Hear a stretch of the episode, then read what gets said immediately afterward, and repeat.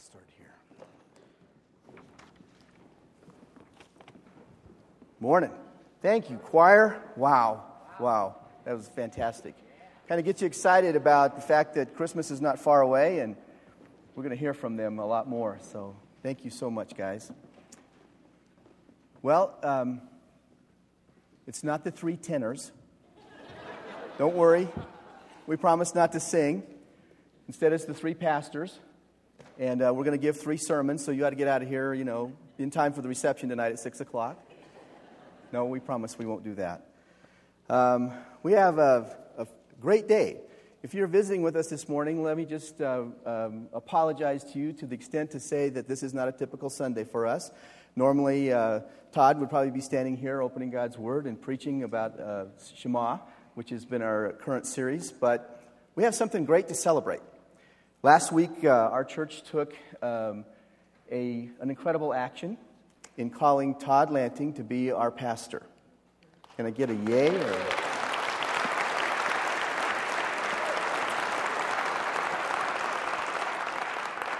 That's a, a milestone for us. It's only happened one other time in the history of this church in 25 years. Our founding pastor, George, uh, didn't need to be called. He was here from the beginning. And uh, so he called us. And about 20 years ago or so, Dave McPherson was called as a pastor here, and he served for 17 years here. Was, um, if not the primary force, certainly a primary force in uh, bringing this church from where it was to where it is today, and we owe, owe a lot to him. But that's the only other time that a pastor has been called in this congregation, in addition to what happened last week. So, we want to talk a little bit about why this is so great. It's so great uh, for a couple of reasons. It's great because we have a founding pastor that's staying but willing to step back into um, some, somewhat of a different title and a different role. We're calling him the founding pastor emeritus. If you look that word up, emeritus, you'll probably find that it says retired. He will not let us use the word retired, so don't say that to George. What it means to us is that he's earned his position of honor among us and that um, he can stay as long as he wants and do what he wants to do.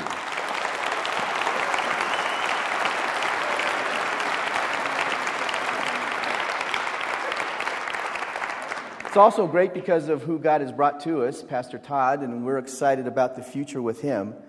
But finally, it's great because of the way that it's, that it's taken place. My observation, and maybe yours and my experience uh, in watching churches transition or change into a new leader or a new pastor could best be described by the word convulsion. Churches seem not be able to, to just move forward, but they kind of convulse. A pastor uh, leaves for whatever reason. Maybe he retires, maybe he becomes ill, maybe he dies, um, maybe he runs off with the organist. We, that's why we don't, we don't have an organist. Maybe he's fired. In, in whatever, uh, whatever the circumstances are, um, the church is left scrambling often for a new leader. And uh, that turns out to be not so good. It turns out to be a tough time for a church. Often uh, we fail to plan ahead and to think about the inevitable. The inevitable is that so- sooner or later a pastor will leave a church. Statistics tell us that, uh, depending on which, uh, which studies you look at, that the average tenure for a pastor in a church is either three to five years or five to seven years before they are, they're called away or move or, or uh, give up or whatever, that they, they leave a church. So, George's, um, the fact that George has been here for 25 years is uh, remarkable. The fact that Dave McPherson stayed here for 17 years is remarkable. Tells us that there's something different about this church, about our leaders, and, um, and about how you take care of your leaders. So, um, Anyway, we know that sooner or later a pastor will change his role in a church or move on. We don't always prepare for it. And because of that, uh, we scramble and make decisions too quickly. Sometimes a pastor is called to a church after one or two sermons recommended by a search committee, um, and the church says, Well, we like those sermons, let's come. And then the, the result of that often is that in a short time, both the pastor and the church regret that decision and there's a lot of uh, angst and difficulty for the church. There has to be um, a better approach, a better uh, idea than a convulsion in changing from one pastor to another. And I think the word that we would be looking for is transition. Let me talk to you about just three simple biblical analogies or, or, examples of the right kind of transition. They should be very familiar to you. I'm going to talk about Moses and Joshua, Elijah and Elisha, and Paul and Timothy. Moses and jo- Joshua, uh, we find in Deuteronomy 31 the, these words. Then Moses called for Joshua, and as all Israel watched, he said to him, Be strong and courageous, for you will lead these people into the land that the Lord swore to their ancestors he would give them. You are the one who will divide it among them as their, grant, as their grants of land. Do not be afraid or discouraged, for the Lord will personally go ahead of you. He will be with you. He will neither fail you nor abandon you. When we think about that transition, we have to ask ourselves who was Joshua and why was he the one that Moses uh, endorsed in front of the people and commissioned for this job of leadership? We realize as we read the, the Old Testament that Joshua was uh, Moses' personal attendant in many instances, his assistant. He worked with him. For 40 years, um, he followed as Moses led the people through the wilderness. Joshua was one of the only, one of two uh, out of 12 of the spies who went to the land and came back and said, Yeah, they're giants. Yeah, it looks uh, impossible. Yeah, it's way beyond our ability, but we have faith that God gave us this land. And Joshua and Caleb said, We can do it because God will bring us into this land and God will conquer it for us. And so that's the kind of man that Joshua was. And Joshua and, and Moses had a relationship, a long standing relationship, in which Joshua, no doubt, learned a lot from Moses and was ready for the, for the task of leadership that was ahead. In 1 Kings, we read about Elijah and Elisha. Let me just read um, from 1 Kings chapter 19. Then the Lord told him, this is to Elijah, Go back the same way you came and travel to the wilderness of Damascus. And when you arrive there, anoint Hazael, king of Aram, and then anoint Jehu, son of Nimshi, to be king of Israel, and anoint Elisha, son of Shaphat, from the town of Abel Meholah, to replace you as my prophet. So Elijah went and found Elisha, son of uh, Shaphat plowing a field, and there were 12 teams of oxen in the field, and Elisha was plowing with his 12th team. Elijah went over to him, threw his cloak across his shoulders, and then walked away. And Elisha left the oxen standing there, ran after Elijah, and said to him, First, let me go kiss my father and my mother goodbye, and then I'll go with you. And Elijah replied, Go on back, but think about what I have done to you. So Elisha returned to his oxen and slaughtered them. He used the wood from the plow to build a fire to roast their flesh. He passed around the meat to the townspeople, and they all ate, and then he went with Elijah as his assistant. It's interesting if you look at the kind of the backstory here with Elijah. Elijah was at the place of total burnout. He had had an incredible experience of calling down fire and facing down the prophets of Baal. Um, and he uh, had stood for the Lord and um, was participating in a great victory for what was right and for, uh, for the people to return back to faith in the Lord and, and to give up their false gods. And he faced down 400 of the prophets of Baal. But when a woman, the queen, Jezebel, threatened his life, he ran.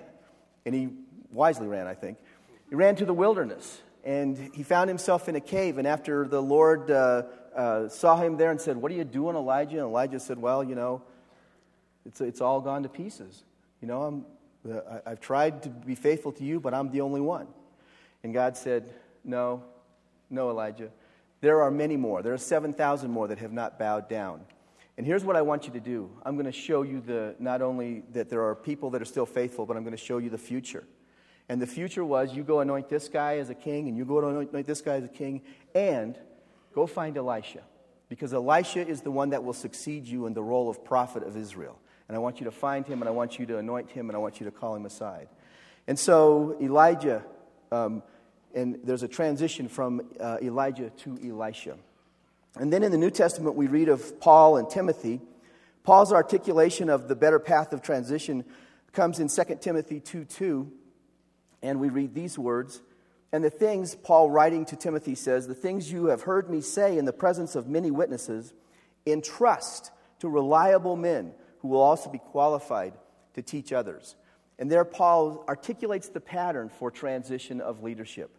Paul and Timothy had a long standing relationship. Paul uh, likely led Timothy to faith in Christ. Paul discipled Timothy. Paul called Timothy to go with him on his journeys. Paul worked with Timothy in uh, the church at Ephesus, and he left Timothy there uh, with the charge to straighten out some of the problems. He wrote letters to Timothy, and he called Timothy to come and be with him. And they had this long standing relationship. And Paul says to Timothy, This is the pattern find reliable men and entrust them with the message, not just the message of the gospel, but the, all the things you've heard me say about how the church should operate, about how we should live for Christ, about the difference that we ought to make in this world. The things you've heard me say, entrust to reliable men who will be able also to teach them to others. And that sets the pattern for what a transition ought to look like. Now, I wouldn't want to force those comparisons too much. I mean, if we were thinking about Moses, um, really, George is not ready to climb Mount Nebo and uh, die and wait for God to bury him in a secret place. Although I have heard George say that, like Moses, he plans to live to be 120 years old. I don't know because I don't think I'll live that long to find out. But um, obviously, we wouldn't force that comparison, but we do see the comparison of someone who was an attendant, a young leader that was an attendant to um, a, a, leader from the past or an older leader and learned from him. Same way with uh, Elijah and Elisha. Elisha became the personal assistant to Elijah so that he could watch and he could see what he did and he could see how he lived his life and uh, be prepared to step into that role as the prophet. Transition means that um, we develop a leadership plan before the point of crisis, before it's uh, scramble around and find someone else to be the pastor. It means that we cultivate relationships between new and established leaders and between new leaders and the congregation so that we don't just throw a surprise on, on people. It means that we celebrate the future as we venerate the past. So that a new leader doesn't come in and, and change everything, but he appreciates where God has brought um, a church, the history of that church, and, and God's working in that church, and he's ready to move forward with that strong sense of heritage and uh, basis and legacy. By God's grace, certainly not because we're so smart, by God's grace, we've been able to fall into the better model at this point. And that was possible, I believe, for two reasons. One, George was ready and enthusiastic about passing the baton.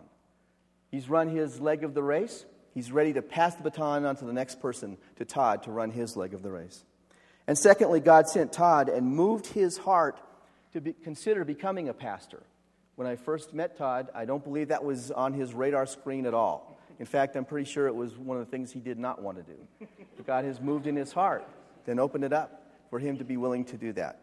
Both of these men have demonstrated the right stuff humility and obedience to God's guidance. And we're fortunate to have them. What I'd like to do uh, with a, a, a, little bit of the time that we have remaining is just ask, ask a couple of questions to Todd and to George and to let them speak. And um, then we'll ask uh, George if he would like to give a charge to Todd, and we'll let Todd respond to that, and then we'll be just about ready to leave. So let me uh, ask George a couple of questions. I'm going to go sit on uh, uh, the stool. Good idea.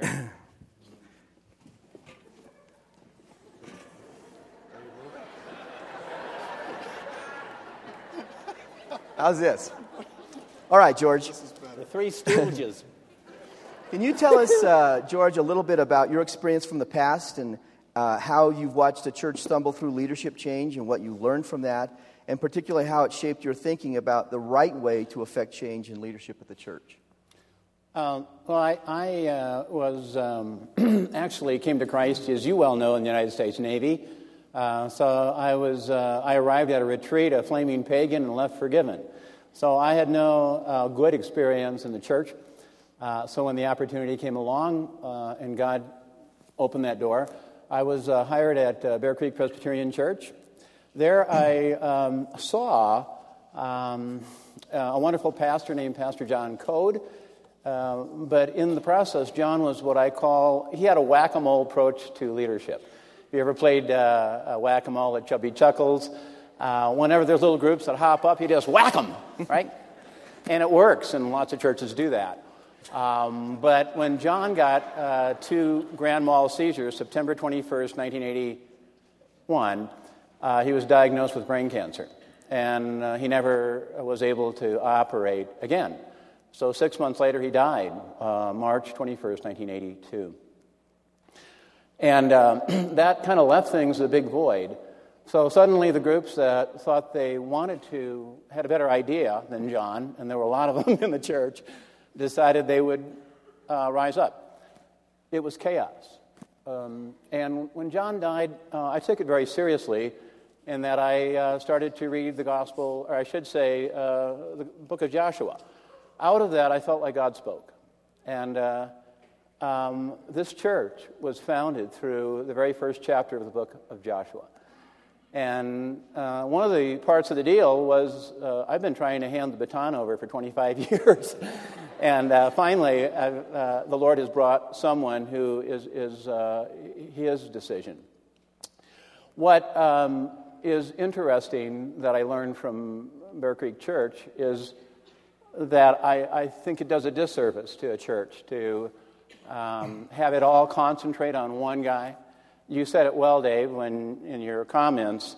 Uh, God never intended that. The Scripture, Old and New Testament, doesn't teach that. Uh, that eventually, through shared leadership, uh, leadership will come up and the church will remain healthy as uh, we progress with uh, folks that are committed to the Scripture and committed to the Word and committed to the person of Christ. And uh, that's what's happening here. So, this is a gift from God, frankly. And I don't know if I answered your question, but I had fun talking. I'll ask you another one. uh, you answered very well. Thank you. Uh, could you talk briefly about briefly about Todd? what did you see in him that convinced you that he would be a good fit for West Bowles and someone that you could support and endorse as a pastor? Uh, the first time I uh, met Todd was uh, he was teaching in an adult class, and he had made the comment, Think Hebrew. And I was way in the back, and I thought, this is, this is our guy. Think Hebrew basically means study the scripture, study it in its context, learn its context, be accurate, and be very sincere and authentic to what the scripture really says, and then teach that. And uh, that was my prayer all along that we would be authentic uh, with the gospel. And uh, as my relationship with Todd has unfolded, I would say that has just grown. And uh, so, think Hebrew. think Hebrew. Well, I've watched you guys, and uh, it's obvious that you are personally friends and have a lot of respect and high regard for one another. So, Todd, that transitions for me to ask you. I'm going to re- uh, reverse the questions. I'm going to ask you first to talk about George and uh, what qualities you've seen uh, in him that have drawn you to him as a friend and as a mentor. Oh, man. Briefly. Yeah, briefly. Hmm. You've seen many of them on display this morning already. I, you guys know who've known George. To know George is to love him. Um, I was thinking, yes, amen. I, I was thinking about the I was thinking about that last night because uh, Dave called and he shared with us the question he was going to ask. And so I just started jotting down on a piece of paper some of the first things I think about when I think of you, George. And I had three, yeah, three point sermon, right? Is that what? Three main areas that came out for me. Um, you are a transparent, loving encourager were the three key areas for me and what draws me to you. Um, what you see is what you get with this man. There is no insincerity, there is no hidden agenda. Uh, he wears his heart on his sleeve. And in that way, George, um, you are a whole lot like Jesus. And I really appreciate how honest and open and transparent you are. One of the ways, as you know, that he's most transparent is how much it is that he loves God, he loves his word, and he loves people. And that draws me to you, George. Those are some passions that I share, and it's fun to do that with you. And last, I mean, I know you say your name is George, which I think means farmer. Farmer. Yeah. and that works because you till the soil. And more than farmer, it's that old term, you know, husband, husband,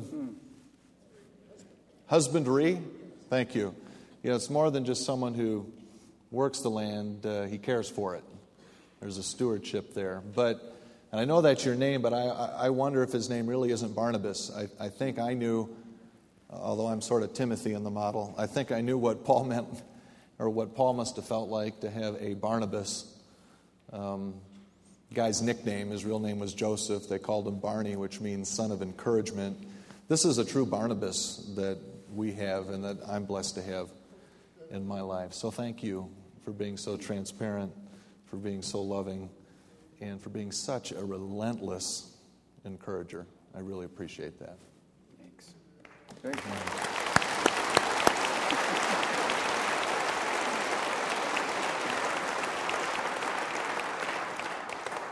So, Todd, I know I mentioned that uh, when we first met, you had no intention of ever stepping into the role of a pastor or a senior pastor of a church. What, uh, what changed in the last four years um, that brought you to the place where you were willing to consider that? I don't know. No, I don't. Did you think you know, yes.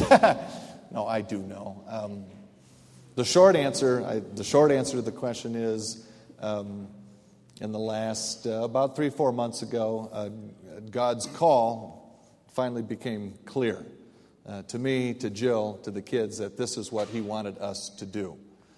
Uh, and before, it wasn't as clear. Um, it was clear in different ways. He wanted us to share time between school and church.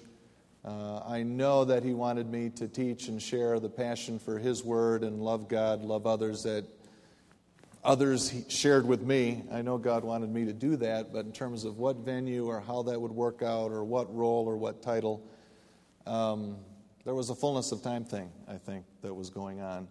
But it became clear that God wanted me and, and us, um, well, to be pastor and to do that here. Um, that's the short answer. Wow, the short answer was kind of long. You know, and, and uh, the primary way that he did that, um, I'd have to say, is through you all.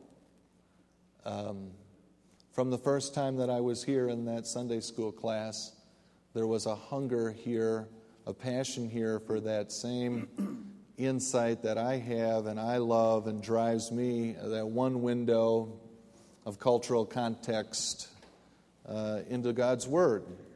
You're hungry for God's Word, and you were so attentive and so eager, and I thought, wow, what a joy to teach someone or to share something that you're passionate about and see they're passionate about it too. And I really, that struck me as different than any place, uh, from top to bottom at least, that I'd ever served or that I'd ever been in. And also just uh, the love and acceptance, encouragement that you've given to Jill and the kids and to me since we've been here. Um, even if I wasn't up here, or even if I wasn't going to be pastor or part of the leadership in this church at all, um, and we were just here looking for a church, this would be easily the place that we would choose to belong. You've become family. Um, and you know, the final area, I have to mention it because I started to think of well, if this piece wasn't here, um, would I be doing this or be so eager to do it? And the final piece for me, where God used to really confirm and clear, clarify the call, was both the heritage of this church and the staff that is present here. Um, you know, whether the Kirstens and the McPhersons, Dave and Mary Jane and Bob, Matt and Annika that we still have here, George and Glenda, of course. There are deep roots here that are firmly embedded in a drive to love God and love others, particularly through service, to show people love. That is in your DNA from, well, at least a former outsider who's been here three years who have come to appreciate what they literally built here and what also they embedded here. And that's a heritage that I'm honored to pick up and to carry, and I hope I can do it half as well as those who have gone before, and will count myself blessed. Um, the staff that you have here. One of the reasons why I looked at pastor and thought, why would any knucklehead ever want to become a pastor or senior pastor in a church? That'd be like the worst thing. And one of those reasons was I saw how church was modeled in the West and it would ruin people. And I didn't want that to happen to my family. I didn't want it to happen to me, and I didn't think it was the healthiest model um, biblically in terms of how church should be done. That one man or one woman is viewed as some sort of messianic figure, and it's going to be them, and it's all about them, and it's like, I'm a prideful man, and you put me in a spot like that, and I'll fail. But George mentioned it, the shared leadership here and the talent that you have, that we have on this staff, I've never seen anything like it. And for me to step in a leadership role among leaders is something, you know what? So help me God, I'm eager to do. Because I'll step out and step forward confident that these amazing people that God has already put on place here will step with me and we're going to be looking, and we're confident that you're going to step with us. But the staff here was probably the as you know, and it took time. For about three years, we've gotten to know each other, and um, it's a fit. And I'm excited. I'm excited to see um, where God leads all of us. But that's some of it, Excellent. Dave. There's more, but I'm sure. Broncos play at 11 today, okay. right? George. Uh, uh, what would you like to say to Todd as you uh, turn over this responsibility? Is this a charge or yeah? Yeah, the charge. Charge him. Well, first of all, I'd like to give you my Harley socks, uh, and um, everybody on the staff gets Harley socks because that's how uh, fond I am of all of you. I totally agree, um, but I'm sorry the congregation doesn't get Harley socks because I don't have enough money to get Harley socks for everybody. Um, when we started the church years ago, uh, I um, we used to do a lot of different things, including I used to sing. I was sort of the music and uh, everything. um, when you start from scratch, it's quite comical. So uh, I um, I thought of a charge uh, and two in number. One is Psalm one um, which is, uh, you can look it up right now if you would. Just turn your Bible to Psalm 1, because I'm going to sing it to Todd. Oh, great. Um, and the second. Gonna, you're not going to get down on a knee. No. Okay. Um, and the second is out of 2 Timothy uh, chapter 4, uh, verses 1 through 4. Uh, when, when you look thematically, old and new, there are two kingdoms there's the kingdom of man, the kingdom of God. And God has called us as believers and also leaders and pastors to teach and proclaim the truth of God's Word. In Psalm 1, he uh, contrasts what is called um, the godly and the wicked. My, my guitar, if, if it sounds way out of tune, it's because it's my guitar's fault, not my voice. but um, Psalm 1 was this psalm is actually written when I came to Christ. Um, one of the areas that I needed to change was my dating life. And uh, so I didn't date for a year. I was 27 years old, just uh, still active in the Navy. But when I did, I dated, oddly enough, Christian girls, which was a very strange, peculiar thing for me to do. And uh, this one girl actually wrote the song. It's, uh, we would study Scripture. Can you believe that? On a date, we would actually memorize Scripture. And this is Psalm 1. I hope you're following. Blessed is the man that walketh not in the counsel of the ungodly, nor standeth in the way of sinners, nor sitteth in the seat of the scoffer. His delight is in the law of the Lord, and in his law doth he meditate day and night. He is like a tree planted by the rivers of water that bringeth forth its fruit in its own season. His leaves shall not wither, whatsoever he doeth shall prosper, shall prosper. The ungodly are not so, but are like the chaff which the wind driveth away. They are like the chaff which the wind driveth away. Boy, this guitar's out of tune. Therefore, the ungodly shall not stand in the judgment, nor in the congregation of the righteous. For the Lord knoweth the way of the righteous man, the way of the ungodly shall perish. Blessed is the man that walketh not in the counsel of the ungodly, nor standeth in the way of sinners, nor sitteth in the seat of the scoffer. His delight is in the law of the Lord. In his law doth he meditate day and night. Psalm 1. Thank you so much. You're welcome. I also want to give you a charge um, out of Timothy, which um, I'll just recite it. Um, Paul says to Timothy, um, preach the word, uh, um, rebuke, encourage, admonish. There'll be a time when people won't endure sound doctrine, uh, but they would much prefer to hear a myth and genealogy and the tickling of their ears. And so they want basically for us to compromise the truth. Don't do it. He says, do the work, uh, preach the word, do the work of an evangelist, and uh, this church has a bright future. That's my charge to you, Todd. Amen. Thank you. So Great. help us God, right? Yeah.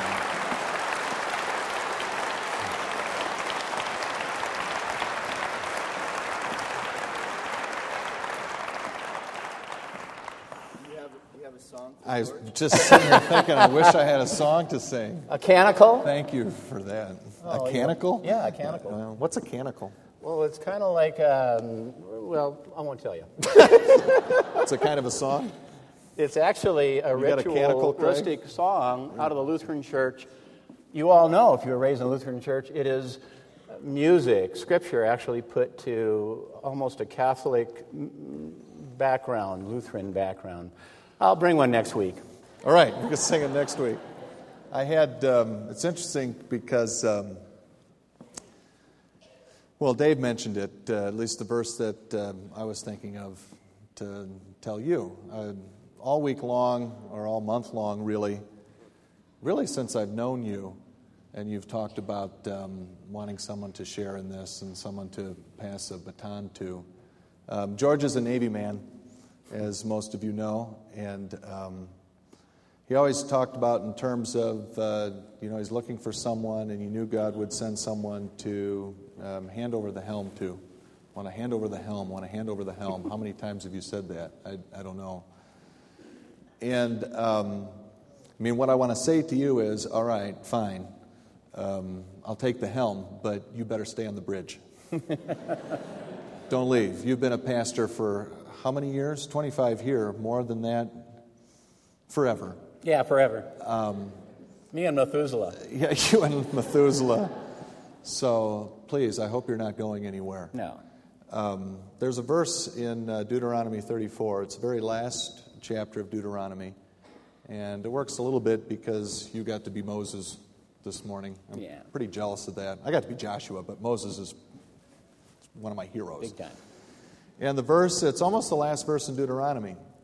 And um, the text tells us that Moses was 120 years old when he died. And I know you're not quite 120. And I know you're not about to die. I'm making it to 132 That's right. because I'm middle aged. And then it's, it's an interesting note that the text adds this Moses was 120 years when he died, but his eyes were not weak, nor was his strength gone. And I like the NASB better. Instead of strength, it uses that word vigor, nor was his vigor abated. And I don't know about you, but in the last three years that I've gotten to know you, George, your vigor hasn't been diminishing, not one bit. In fact, it's grown. And I know, and you know, and we know, we've talked about it'll grow, and God is having you grow it into different areas. Mm. Please don't run off and hide. And please continue to bless us and to bless me. We need you, I need you to continue investing all of that vigor that God's still growing in you here with us and with me. Count on it. Please. Yeah. Hey. Blessings.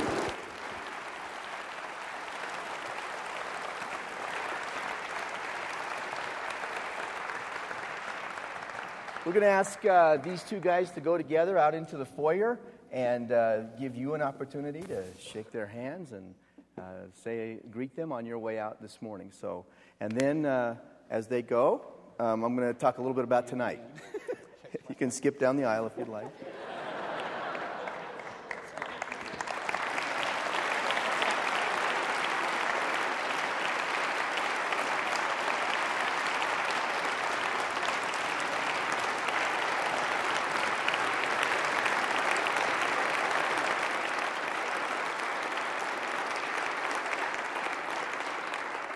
Okay, just, just for a second, let me remind you that tonight at 6 o'clock we'll have a reception. We're going to have a roast of George, which uh, means we're going to have a lot of fun uh, telling some of the funny stories about George from the past. Also, have an open mic if you want to uh, come and express yourself to him.